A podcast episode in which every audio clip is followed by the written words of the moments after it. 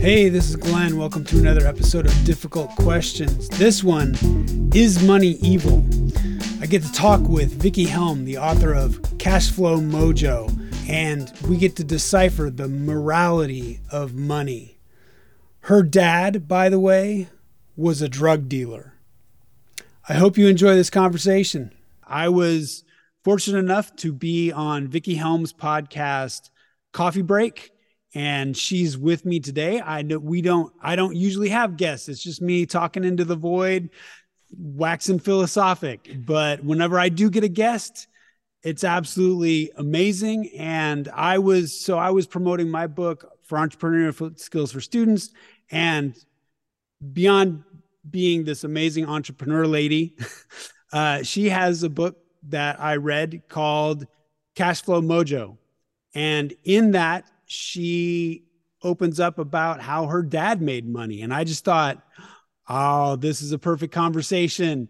This is such a difficult question because we tie morality to money all the time. And so, Vicki Helm, thank you so much for being here. Thanks. I'm I'm really actually excited to unpack this with you because there is so much weird turmoil around money. And you know, when I went through that and I learned it and everything else, um, I'm just really excited to geek out, nerd out, and unpack this conversation with you. yeah, yeah, please. So, so t- I mean, the perfect, the perfect intro is your dad sold drugs. Yeah, That's I want to go a little deeper into that as well. Do it. My my, uh, there's there's two things. Um, my biological father, I call him biological father. My dad is the guy who raised me. That's the guy I'm talking about. And one of the interesting things I found out upon his death, he never said anything.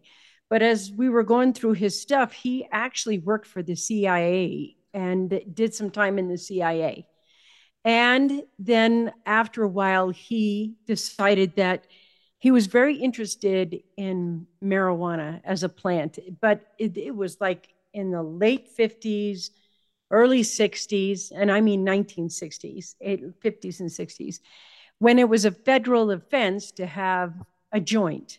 And so um, he was a very brilliant man. He always loved chemistry, and pretty soon, he was actually the first man ever to liquidize the THC out of the marijuana plant and he sold it on the market and it was like $10,000 a dram.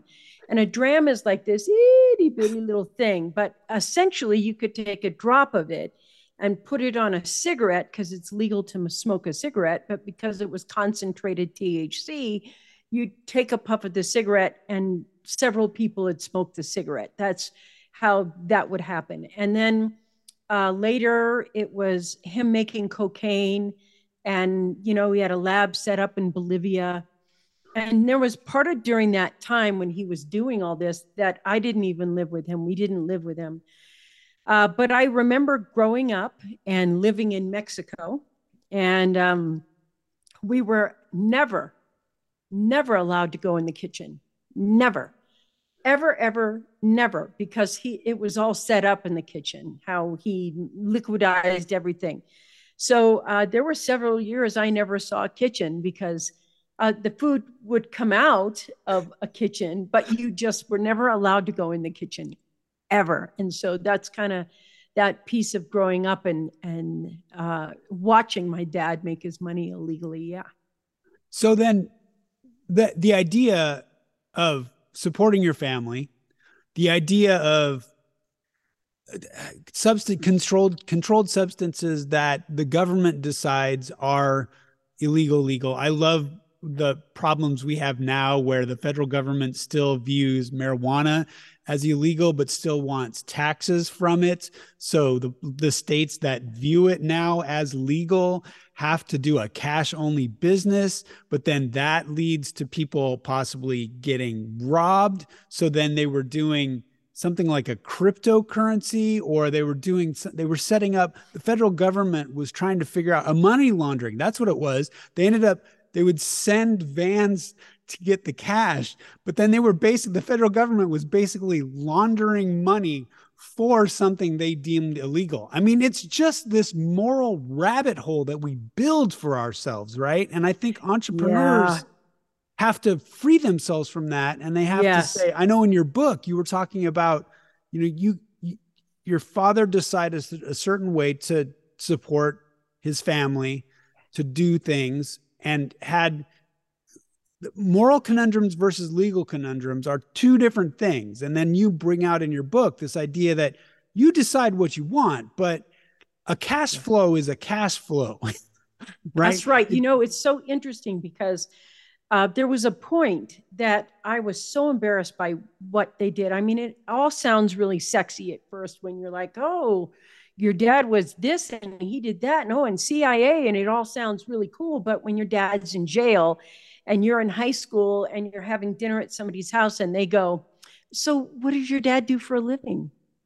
And you're like, you know, that that's so I swang the other way. I got all my financial licenses. I had a six, a 63, a 26, a seven, etc. And then I watched over here, I looked at all the contracts and I was like, oh my God, this is legal ways of ripping people off legal ways of ripping people off. And over here, this is illegal ways of ripping people off. And I really got to the point where, after 10 years of being in there, if you take a look at the 2008 subprime mortgage collapse, both ends of the spectrum, it is the person who bought the home and got a hinky loan, they got screwed. The investor over here on Wall Street who bought these mortgage backed security investments, they got screwed. Everybody got screwed except for the person who was looking out for where the money ends. Where where does the money end? If it ends in my pocket, then etc. So I look at the world very differently right now. I do not look at it and go, there's morality issues with money. That's bullcrap. There's morality issues with people. And people think that the only way to get rich is either to work hard, get rich, have your business, or screw somebody over. And so there is always somebody that's watching out for that money, that money, that money. And the thing is, if you truly look at really successful people, it's the value they deliver. And like Steve Jobs, no, no, I want somebody alive. Jeff Bezos. Jeff Bezos, he's the richest man on the planet. But here's the truth. Here's the truth about what he did. He started the bookstore. I don't think he ever thought it would be as big as it is right now, but it is. And he only owns, he's the largest shareholder, but he only owns 10% of Amazon. That's it, only 10%. He started it and gave 90% out to investors, to people starting businesses, to companies, to he made the largest amount of wealth on the planet for the world in history. There's yeah. never been another man who's created more options to grow wealth, and he only owns 10% of the company. Yeah, that's true. So if we look at that, that tiny bookstore that somebody started became this mammoth thing. And what he was doing was serving the world. He wasn't trying to dominate or control the world, which is vastly different. And that's the thing about money for me. For me, right serving is is the way to to end the morality thing or the evil versus the good with money. Right. Well, and and sticking with Amazon because there are some things that will, for example, uh, grocery stores when they went into Amazon Fresh, what happened is they had the money to take the losses to then put out the local shops that couldn't do that that that couldn't support the losses. So they would undersell things that the local stores couldn't. So I mean, there is some of that. I, I know, remember, I remember in the 80s, it was like, it's just business. It's just business, right? Which it's true. Yeah. But at the same time, I think that it's not necessarily Jeff Bezos's morality or his or or the people that work for him morality because Amazon is huge, right? Yeah. It's it's the money machine, it's the cash flow that you were talking about. The thing that really intrigued me that I that got me down the rabbit hole of entrepreneurship is I almost became homeless trying to help the homeless because my idea was this working class integrity where I had the option when you had when you get a paycheck from somebody you have the privilege to be moral and only moral because you know the check is yeah. coming at the end of every yeah. month. So you get to choose what to give away and what, you know, what and and so for me, charity was always something you give away. Well, if you try to make your livelihood that, it's not sustainable. So then I thought, well, how can I, as a person with a certain yeah set of integrity values, mm-hmm. make decisions that make things to build me a cash flow? And it's that that service, but then it's your customers recognizing that that service gets rewarded with stored energy, the thing we call money. Well, right? that and what people want. Because a lot yeah. of times, you know, um, a lot of times people are creative and they create stuff people don't want or yeah. a small group of people wants. Yeah. Yeah. And so what's happening is um, uh, there's a couple of myths, I'll call them, not lies, but myths people are told about money. One is follow what you're passionate about, and then the money will come.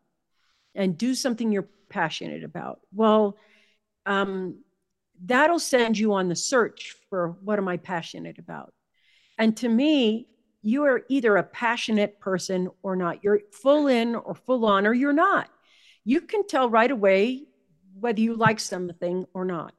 But there are some, for instance, there are some people right now it's like you'd be surprised how passionate you get when your side hustle starts bringing you $10,000 a month.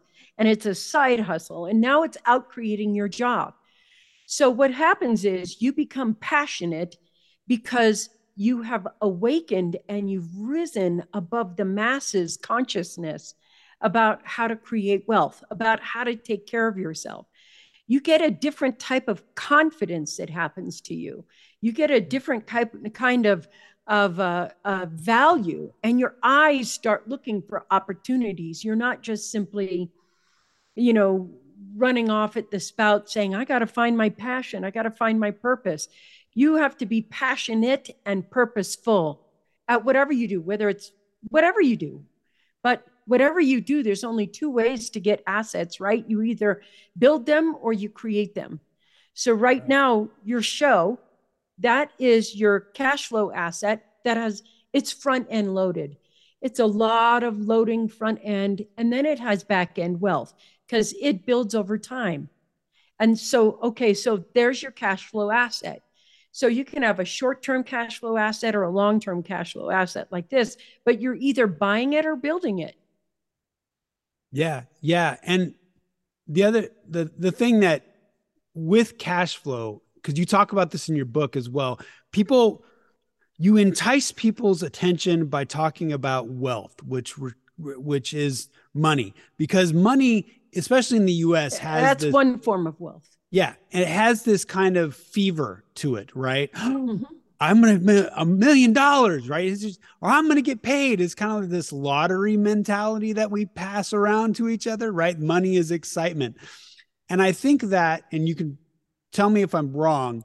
The people that not only get rich, because you also in your book you talk about not just getting rich, but staying rich. building That's the hard part. The people that stay rich realize that that fever of money isn't the thing that's going to sustain them. It's their passion for either for for serving something that people want. I think. I I mean I haven't really unpacked that. What do you what are your thoughts on that? You know, it's so interesting because when you said something about wealth and money, if you get to the point where you learn what the thing and money represents to you, that's when you're actually understand why money is important. So we all live by money. It's a tool of the trade, etc. And we all think about money very vastly differently. But there's this, there's a key element that we all, whether you're rich, you're poor, wherever you are in your financial thing, we all share. And that is that money solves problems. And what happens, the reason why we are, oh my God, I'm going to be a millionaire, or oh, I made up my first 100,000, 200, 500,000. I remember when I reached all of those milestones, what happened for me was it wasn't, well, I don't worry about anything now. Uh, of course, I worried about, am I investing right? Am I doing this right? Well, what my dad taught me was that if the system is that you can make a cash flow or buy a cash flow instantly, then what happens is you have this flow and you can flow others, flow things, flow that. And suddenly, what happened was I realized the thing that I actually wanted was freedom and choices. I didn't want a boss. Like, I, I remember being in high school and just having the nastiest bosses that worked at McDonald's when I worked at McDonald's or my first year in college. And the people poking you around or putting you down or everything like that to the point where you felt violent, but you couldn't do anything because you didn't want to lose that job or lose that money or lose that. You lose your dignity. You lose your, that's the thing that people don't want to do anymore. Yeah. And that becomes the moral dilemma. The moral dilemma is how do I solve that? If I become really rich, I can be a jerk to other people because now I'm rich, or I can become rich and help other people come up and treat people with dignity, etc. It all comes down to that that ego rub, that thing that money delivers. And of course, it can add to your quality of life, but it is not your quality of life. Your quality of life is who you become along the way. If you're a happy person working or if you're a negative person working, that's all based on you. So that's why some people they get so rich and they're so bummed out. They're so, oh my God, I have everything. And I am still so miserable. I'm still so unhappy. This yeah. didn't solve the problem they thought money solved. So what you want to look at for yourself is what actually is the problem you want to solve. Yeah. Yeah. And I I love when I started doing paying attention to entrepreneurship I always I was told to put my head down and work hard, which created resent, right? Resent Because I was yeah. I, I was uh, a, a secret to people, and I I felt stuck. Mm-hmm. But when I realized that I had to build my own business, one it was oh my lord no one's telling me what to do i don't just clock in yeah. this is scary i'm i have to decide what's going on but then I realized that if I didn't like what I was doing and if I wasn't a happy, inviting, exciting person to the people around me, yeah. nothing I did was going to go anywhere, no matter how hard I worked. So, Absolutely. for me, entrepreneurship is a great reminder about what life is about. you know, and you yeah. don't let yourself get into that resentment trap of being an employee. And if you are an employee, how would you get yourself out of that resentment trap right? You need to figure out how that that works. And do you like working for the mcdonald's person? Is your is your manager a nice person? Maybe you want to yeah. find another manager. You know why are they not enjoying themselves? I want to go i want to go. go back because you said something that's really important and i don't want to pass it by because it was super good and it was super important. We're talking about the morality of money and entrepreneurship now, the morality of money is a separate issue than being an entrepreneur. But you are absolutely clearly right that most people start over here to create this over here. And usually that's the number one way that's created. I go learn how to own a business, et cetera, and then I'm in that thing. Uh, entrepreneurship without cash flow is completely and utterly dead. and so there's a point where entrepreneurship um, it's definitely a buzzword right now. It's yeah. definitely a buzzword. But i like the fact that you named it so specifically in here about how we start and if you don't want to have this over here first you got to do this. And for me i want to be really clear that entrepreneurship and cash flow cash flow is in cash flow mojo and the morality of money are totally separate, but they influence how you do this. Yeah. They're t- separate topics, but they influence that that morality will influence what kind of entrepreneur you are. Yeah. And for me, the term entrepreneur is just someone who's trying to make a difference in the world. Now, It could be for themselves. I'm trying to make a difference for me in the world. I want all the money, or for the others. It just depends on who you are. But the flow of money and morality comes down to the individual and who they are inside.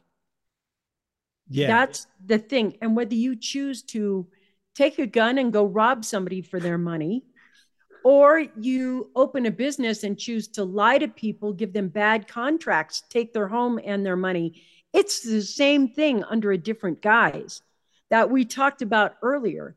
In 2008, it was the home buyer who bought those hinky mortgages that got screwed and the investor. The rich guy got screwed and this guy over here got screwed because the investment was bad and the contracts were bad. Yeah. And the only one who benefited was the bank because they controlled where the money was electronically transferred or how it was yeah. out. So the last question I can think of is I always wrangled with the idea of moral versus legal and how society gets hung up on that because we listen to other people's morality and legality. I always say legality is an afterthought of a of something wrong happened and we're trying to tighten up a moral view. That's how a law gets passed, right? So yeah. what are your thoughts about the morality and the legality and how people should navigate their world to help them right because i noticed that legality sometimes and the fear of legality is kind of a limiting belief the morality of well i would never sell something because it's icky and i don't like selling and i don't want to get one over on somebody that'll stop yeah. you it's a fear so what do you think how how do you think thank you for should, that thank you. how you do you think that. people should navigate that yeah you know there was a very strong um, process that I just went through on this. I live in Colorado. So marijuana and all that's legal here. You can get it recreationally and smoke it like you can drink beer.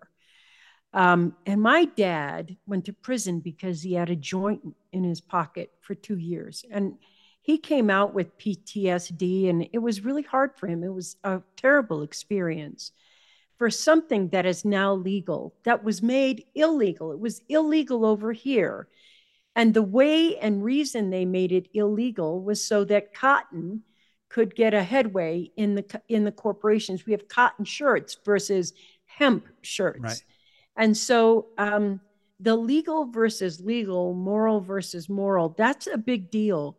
Like the entire world got lied to about what hemp and marijuana was about. Yeah. And the only reason it's legal right now is because we are in such bad shape um, ecologically that hemp is the only thing that can clean the toxins mm. that we've put in the soil, clean it out of the soil. Mm. So now it's legal. But if we take a look at that, I remember being eight years old and I was, and we were in the house and it was like a Saturday or a Sunday. And it was the no allowed into the kitchen rule. So I remember being so curious about that you know, not being allowed in the kitchen. And I finally asked my mother, I said, Mom, what's dad doing in the kitchen that we can't go in there for? And she thought about it very slowly, very contemplatively. And she said to me, He's trying to create a cure for pain. Hmm. So, in that time, she really meant that's what marijuana is used for right now cure all kinds of diseases and mostly a lot of pain so we're not taking these pharmaceutical drugs that are legal that will kill you if you take them or make your liver explode or your spleen right. bleed or you know whatever it is that these right. pharmaceuticals do we now have this thing over here that when i was little it was you know to he's discovery he's trying to discover a way to you know help lessen pain yeah. And that made sense to me. So if you ask me about that moral dilemma and that legal dilemma, uh, those ethics in there, that's very hard for me because uh, my perspective in the world is the governments lie and corporations lie based upon the agenda and outcome of their bottom line. They appear in commercials like they're serving you, but they're really just trying to sell you something that has, you know, marginal results or hasn't been tested well or isn't natural, etc. And they'll put this guy away forever just so they can lie to these group of people over here. And the bottom line to me there's there's so much of that morality wrapped up in there. Yeah. but what i know right now glenn that's so important is right now in history like never before in history entrepreneurs solopreneurs groups of people masses of people are joining together to become conscious business owners the right. people that are there to serve humanity yeah. And there's still a dividing line between those people who are going to want to screw you out of your money and those people who are going to serve you into making yourself and your life better. Yeah. And the individual, this is the buyer beware. It now has to be the buyer needs to be discerning. Mm. If you don't have discernment, you'll get your butt kicked out there trying to make money or trying to step up. And that that's the name of the game now but yeah. it's starting to be it used to be like 70% of the bad guys were here and 30% of the good guys now it, it's just 40% 50% 60% 70% 80% and as blockchain and some of these other things come in there is going to be a lot and i mean a lot of corruption that ceases and that gives us you know better a better future with money and the flow of money yeah. I I think you have to have knowledge to have your own moral compass. I yes. Mean, listening listening to someone else only goes so far and you really have to ask what their motivations are, right? That's one of the things that I noticed when I was failing in life. I was blindly following someone else's advice. Yeah. and that always made me lose. yeah, and so, you know what's so interesting? My dad who taught me a lot about business. And so in this series of books, I couldn't cram everything into one book. So in the second book, we take a look at um, some of the things that we're going through right now where the regulations do not benefit humanity or the regulations don't benefit the little guy. We're going to stop seeing some of that around here. And a lot of what's happening in, you know, cryptocurrencies and NFTs and et cetera, is going to help a lot of people rise up out of poverty into wealth because in some countries like 5 million people don't even qualify for a bank account. Right right but right. now they can qualify by getting paid electronically. There's going to over right. the next 5 years we are going to see vast shifts in um, in the way people are you know the opportunities they have to become wealthy.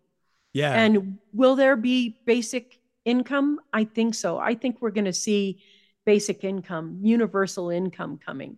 Um, i don't really have any interest in it. I really am i really am focused on how to serve humanity better based on my values.